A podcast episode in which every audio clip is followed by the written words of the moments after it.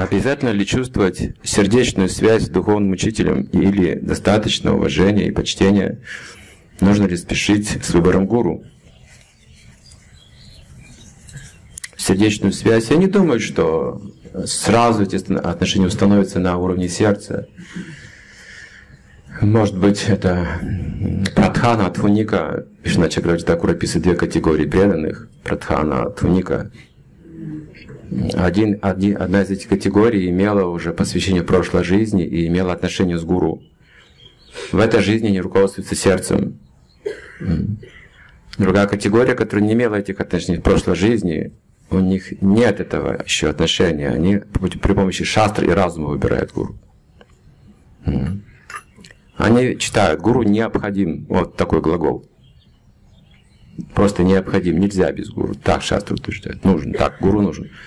Теперь должен выбрать гуру. И он разумом начинает слушать его, выбирать, испытывать. Вот, и потом говорит, ну хорошо, вот я убежден. Теперь я принимаю в руководство и следует. И время нужно. Немалое время, чтобы ученик догадался в конце жизни или где-то когда-то, что гуру спас его на самом деле. Это время. И тогда называется сердечное отношение глубокие отношения. Можно считать, что связь есть сильная очень. Но не сразу. Нет, нет, нет. Большинство из нас могут, нужно время, чтобы эти отношения установить. И есть преданные, которые ближе вот э, к, к, к телу духовного учителя, так скажем. Кто-то дальше. Иногда вот преданные неопытные думают, вот это и есть близкие спутники. Нет, нет, не обязательно так. Это телесное представление, иллюзорное. Как раз иногда бывает часто наоборот. То есть вся ценность заключается больше не в вапу общения. Это тоже ценно, но и опасный момент может быть, если мы слишком много, часто это имеем. Вся ценность в ване заключается. Если Пропад сказал, говорит, если хотите иметь со мной общение и понять, кто я, читайте мои книги. Вот Ваня, это самое, самое лучшее, что я сделал вообще. Не так, что, что гуру то болеет, там, то еще что-то, ему массаж делают, то он там и расстроен бывает иногда из-за каких-то вещей. Мы тоже это все наблюдаем, это все примешивается к неопытному сознанию, как что-то материальное. Или он стареет, духовный учитель. Иногда духовный учитель так стареет, что уже ничего не видит, и ходить только, и он так он ходит, опираясь на учеников, и думает, ну вот как там видеть душу сложно для неопытного. Когда вот э, гуру бодрый, здоровый, красивый, знаете, громко говорит, уверен, о, о, мы говорим, вот, вот, вот, вот она душа, так вижу. Поэтому Ваня, Ваня, что же мы должны слушать? Вот это самый важный момент. Если вы слушаете духовного учителя, и вы чувствуете, чувствуете, что я должен делать то, что он говорит. У вас появляется вот это чувство, я должен, я не могу ослушаться, я подчиняюсь. Значит, это ваш гуру. Это даже может быть Шикша гуру, не только Дикша гуру. То же самое. Да, гуру тата очень обширная. Сейчас в Исконе у нас есть одна незадача, так скажем. Не то, что проблема, но незадача, я бы сказал, своим языком. Что когда мы говорим слово гуру, преданные думают дикша гуру. Все. То есть у нас нет как бы концепции, понятно, ясно, шикша гуру. Вот сейчас такая ситуация. Поэтому это для многих затруднительно в духовной жизни. Например, наставник принимает роль наставника. И он думает, теперь я одна из форм гуру, но в его сознании гуру это дикша гуру.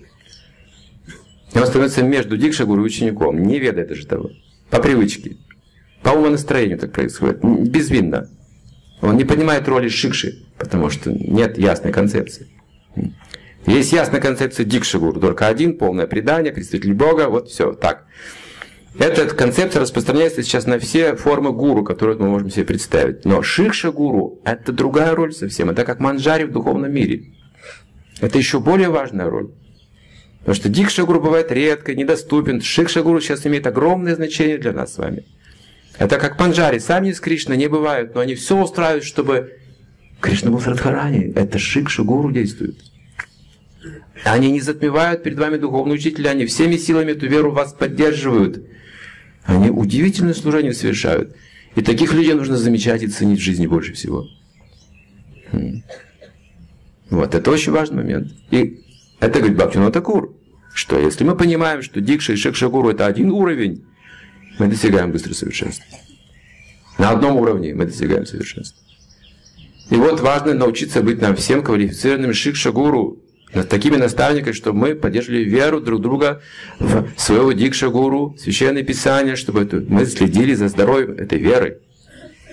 Очень важно для нашего общества вот это, это понятие шикша-гуру. Каждый должен научиться быть варна прадатшика гуру и шикша-гуру. Если вы хороший шикша-гуру, настоящий шикша-гуру, то мне кажется, сейчас это ценнее, чем просто дикшу давать и уезжать куда-то. Сейчас это более ценно на данный момент времени. А некоторые думают, пока я не получу разрешение давать инициацию, я не гуру. Ну, это концепция, что только дикша гуру. Гуру это дикша гуру. Но нет, не так, это не так. А? В шастрах слово гуру, гурун всегда используется во множественном числе. Как чаще всего, во множественном числе. Гуру много, шикша гуру много должно быть. И спешить с выбором гуру? Нет, не нужно вообще ничего спешить. Зачем раджас? Что за спешка? Ну и также оттягивать не нужно. Следите за своим полетом. Вы взлетаете, вдохновлены. Если вы слишком затянете это все, вы будете снижаться, начнете. Не надо прерывать полет. Принимайте духовного учителя, не снижайте свой полет.